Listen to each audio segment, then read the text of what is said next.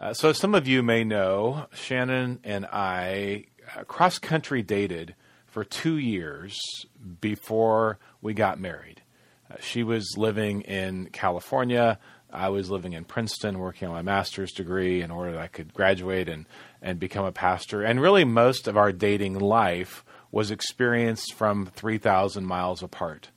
We were laughing the other day. We were trying to explain to our kids that you actually used to have to pay for long distance phone calls and the expense that was incurred in doing that. And we of course made lots of cross country trips as well, so we could so we could be together. Now I loved living in Princeton. Uh, it was an hour from New York City, an hour from Philadelphia, three hours from Washington D.C., and and there was just so much culture and so much. Uh, it was so easy to get to places and my aunt uh, lived on the Upper West Side of New York City, so whenever I went up to the city, I always had a free place to stay. And early on in our dating, I remember Shannon flying out, and we went up to New York uh, to hang out with my aunt and to see some of the, the sights of New York City. And I knew that one of the places that was really important for my wife to see, that she really wanted to spend time at, was the Metropolitan Museum, the Museum of, uh, of uh, Metropolitan Museum of Art in New York City. Now, you have to know something here. My wife is an artist. She loves creating. She loves looking at things and pieces of work and pieces of art that other people have created. Me, not so much. But I knew that if, since this was early on in our dating life, that if she was actually going to marry me, I needed to show some interest in the things of the artistic world, in places of creativity. And so we made our way to the Met Museum, walked up those wonderful stairs, walked inside, and I said to her, uh, What do you need? About an hour to see this place? Yeah, that sounds about right. Two million square feet with all those pieces of art, all those artifacts, everything that is in the Met Museum. And I remember the look on her face when I said, What do you need? About an hour. And there was a lot of emotion going on there because she wanted to see the beauty and the wonder and the glory of that place, to go from gallery to gallery to gallery and to appreciate what was in front of her. So I gave it a try. You need to know this. I, I did the typical artist thing and stood back and, and looked at these pictures where there were benches. I, I kind of sat down and hummed and hawed and, and, and made some noise and, and really gave it my best effort, which honestly probably wasn't that great. And so after about an hour of this, I said to her, um, Hey, do you mind if you kind of just keep walking through here and I go and get a cup of coffee across the street. And I think she was delighted that I was just going to leave. Now, the truth of that experience is that we were both looking at the same pieces of art, but experiencing them in very different ways. She saw the glory of it. She saw the wonder of it. She saw the beauty of it. And I just thought, how much longer? Now, I would like to say I have matured some, and I think I could do a better job at the, the Met Museum today than I did 25 plus years ago. But my wife, because she, she's an artist, she, she looks at this art differently. She sees the glory that it reveals. And this morning, we want to talk about the glory of God. We're in this sermon series on the Psalms. We've got this Sunday and next Sunday, and then as we move in the season of Lent, we're going to be looking at the book of Hebrews. But today we talk we see how David says we are to ascribe glory to God, and then he talks about why we are to ascribe that glory to God. So we're in Psalm 29. Would love to have you follow along as we read about these words of David. It starts this way Ascribe to the Lord, you heavenly beings, ascribe to the Lord glory and strength. Ascribe to the Lord the glory due his name. Worship the Lord in the splendor of his holiness. The voice of the Lord is over the waters. The God of glory thunders. Now listen to how this crescendos here. The Lord thunders over the mighty waters. The voice of the Lord is powerful. The voice of the Lord is majestic. The voice of the Lord breaks the cedars. The Lord breaks in pieces the cedars of Lebanon. He makes Lebanon leap like a calf, Sirion like a young wild ox. The voice of the Lord strikes with flashes of lightning. The voice of the Lord shakes the desert. The Lord shakes the desert of Kadesh. The voice of the Lord twists the oaks and strips the forests bare. And in his temple all cry glory. The Lord sits enthroned over the flood. The Lord is enthroned as king forever. The Lord gives strength to his people. The Lord blesses his people with peace. Six times in verses 3 through 9, we read about the voice of the Lord. And as I said, it is this crescendoing effect that it has. The Lord is powerful. The voice of the Lord is majestic. He breaks the cedars. He puts them into pieces. The voice of the Lord strikes with flashes of lightning. He shakes the desert. He twists the oaks. He strips the forest bare. There is this momentous movement happening here as David describes who, what the voice of God is like, what the word of the Lord is like. And the people say, Glory. Glory to God. David describes this, this majestic nature of the living God. And he begins it by saying in verse 3 The voice of the Lord is over the waters. The God of glory thunders. The Lord thunders over the mighty waters. And this idea of thunder and lightning back in the days when David is writing this in the ancient Near East, that was those moments of thunder and lightning were seen to be times of revelation. And so what David is doing is he's using these images that other people would have understood of saying, there is revelation coming. The voice of the Lord is over the waters. Now, when we think about the voice of the Lord being over the waters, or at least when I do, I go back to Genesis chapter 1 the Spirit of the Lord was brooding, was hovering over the waters, is how we read about it in the very beginning of the creation story. There was uncertainty, there was chaos. The, the Jewish people understood when they looked at large bodies of water, they saw those places as, as, as places of chaos, as places of uncertainty, as the great unknown. They were, they were land dwelling people, and so they were fearful in that day and age of the seas. And so, what's happening in Genesis 1 is we are reading that God is, is creating in that chaos, that God is pushing back the waters, that God is pushing back the chaos in order to bring his kingdom, in order to bring sacred space. Because if you think about the Garden of Eden, it really is sacred space. There's there's tons of images that we're not going to look at today, though, that relate how how how, how Eden relates to the temple of God. It's sacred space. But God is the only one who can push back the waters, who can bring order out of chaos, who can speak hope and life into the uncertainty, into the void. And this is what God is doing. God is separating. So that when we get to Luke chapter 8, and you may recall this story, Jesus is out on the lake. This happens a couple of times. A huge storm comes up. The disciples start to freak out, and they're like, Lord, we're going to die, and this is terrible, and, and, and you got to do something. And Jesus gets up. Remember, he, he rebukes the wind and the waves. And the disciples look at each other. And this is Luke 8 25 and, and they can't believe what they've seen. And Jesus says, Where is your faith? Where is your faith? He asked the disciples. In fear and amazement, they asked one another, Who is this? Even the winds and the water. He commands even the winds and the water, and they obey him. Who is this? Who commands the winds and the water, and they obey him? No one, no one had control over the water and the winds except for God.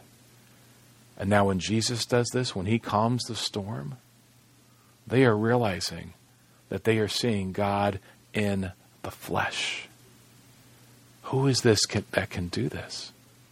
And so Jesus calms the storm. That's why in the Old Testament, when we see the parting of the Red Sea, we see the parting of the Jordan, there is significance because God is pushing back the chaos. He is, he is, place, he is creating a place of redemption for the people of Israel to cross over the Red Sea, for the people of Israel to cross into the promised land. He's holding back the chaos.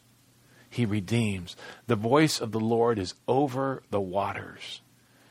And then, if you recall, when Jesus gets baptized, we hear the voice of the Lord again. He comes up out of the waters, and this voice from heaven says, This is my Son, whom I love. With him I am well pleased.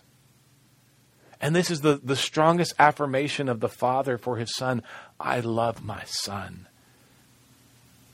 And because we enter those waters of baptism, we get the same words spoken over us. This is my beloved daughter. This is my beloved son, whom I love. And I am well pleased. And so Jesus emerges out of those waters, and God speaks. The Word became flesh, is how the Gospel of John describes that, and dwelt among us.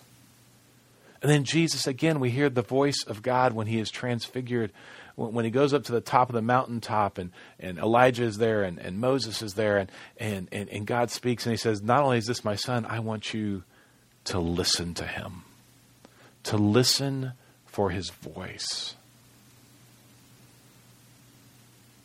The voice of the Lord is with us. God's word accomplishes what it intends to do. Isaiah 55 says, reminds us of that, that God's word will not return to him void, but it accomplishes its purpose. So David is saying, This is what the voice of the Lord is like. It is majestic, it is grand, but it also speaks to us in, in, in almost a place of, of intimacy to let us know that we are beloved, to let us know that we are loved. And the question then is how do we respond? How do we respond to this voice of God? And there at the very end of verse 9, David says, All in the temple cry glory. This is how we respond. Now, I had a buddy of mine when I was in seminary who came out of a much more charismatic background, and he would say that sometimes just saying glory is not enough. He liked to say hut glory, because when you're saying hut glory, it means all of you is, is getting into this praise of the living God. And David says, all of creation, all of us in the temple, all of us worshiping God, when we think about this voice of the Lord, we cry glory. That Hebrew word for glory there is the word kabod. It means heaviness. It means weight, weightiness, like it weighs something. It's substantial. And when we think about the glory of God, that is what we are saying that this God, whom we worship, is one who is worthy of our worship, that he is substantial. And I don't want to miss the glory of God. I missed glory and wonder and beauty when I went to the Met with Shannon years and years and years ago. But I don't want to miss the glory of God, the kabod of God. So there is this story in 1 Samuel chapter 4, and, and we've talked about this story before. It's about the Ark of the Covenant being taken away from the people of Israel. Eli is the priest. He's been doing a terrible job of leading the nation. Phineas and Hophni are his two sons. They're also they've also done a terrible job. They end up dying in this battle, and Phineas's wife is about to give birth to a child, and, and she gives birth to this boy, and they ask her what she's going to name the child. And do you remember what she names the child? It goes back to this word kabod. She says his name shall be Ichabod. Ichabod. which means the glory has left.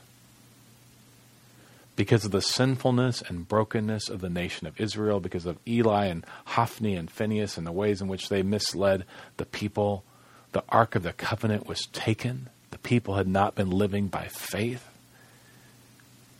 And she says, Name the child Ichabod. Basically translated, no glory. God's glory is gone. And I don't want that to happen for us. I want for us to continue to be amazed and astounded that this God, this God who creates, this God who shakes the forests, this God who is over the waters, that this God longs to be in relationship with us. We talked about this before, but but there is this beautiful thing of this glory. And not that the glory is for God, but also the reality is that God's glory is given to us. We see this in John chapter 17, verse 22, as Jesus prays for his followers. And he says this He's praying to God and he says, I have given them the glory that you gave me, that may, they may be one as we are one. Did you catch that? Jesus says, and this isn't just for the disciples, this is for all of us. When he prays for all believers, for those who will come after the disciples, he says, I have given them, them the glory that you gave to me, that they may be one just as we are one. And my gosh, what an incredible gift. That kabod, that heaviness, that, that, that issue of that, that substantial thing that God is, is given to us. We are substantial. We bear the weight of that glory. And it's not a burdensome weight, it's a gift. I love how N.T. Wright describes this as he talks about how we are to live our lives. He says, We are to be angled mirrors. We are to be an angled mirror, reflecting God's wise order into the world and reflecting the praises of all creation back to their Creator. We are to live like an angled mirror. And, if you think about that image of a mirror, I love that because, and Wright says, we do two things we reflect God's wise order into the world. We reflect His glory into the world. But then we also reflect the praises of all of creation back to Him. There's two things that are happening, and it's all wrapped up into God's glory. Because you and I bear the weight of that glory. And what an incredible gift that is. But sometimes, let's be serious. Life's hard. We get weary of the pilgrimage that we are on. Life is a struggle. Remember verse 11 in the psalm that we just read the promise of what God gives to us. He gives strength to his people and blesses his people with peace. But it's a struggle sometimes. So last week I, I alluded to the story of Jacob and Jacob wrestling with the man of God in Genesis 32, pleading and hanging on until he is blessed. Getting his hip knocked out of the, the socket because of this wrestling that goes on. Wanting God's blessing. But what's fascinating to me is this is that 20 years earlier, he had received the blessing of God. Listen to these words Genesis chapter 28, verses 13 through 15. This comes in the dream that Jacob has. You may recall he grabs a rock, goes to sleep, and all of a sudden there is this this ladder uh, that's in front of this this this stairway, if you will, that's in front of him that goes all the way to heaven, and the angels are ascending and descending, which is rather remarkable in itself. There's a whole sermon in that as well. This idea that God comes down for us. None, none of the other gods ever did that. The only way you reached God was you had to climb up to get to God, but there is no way that any of these other gods are going to come down and help. But not the God of Israel, and not the God that we worship.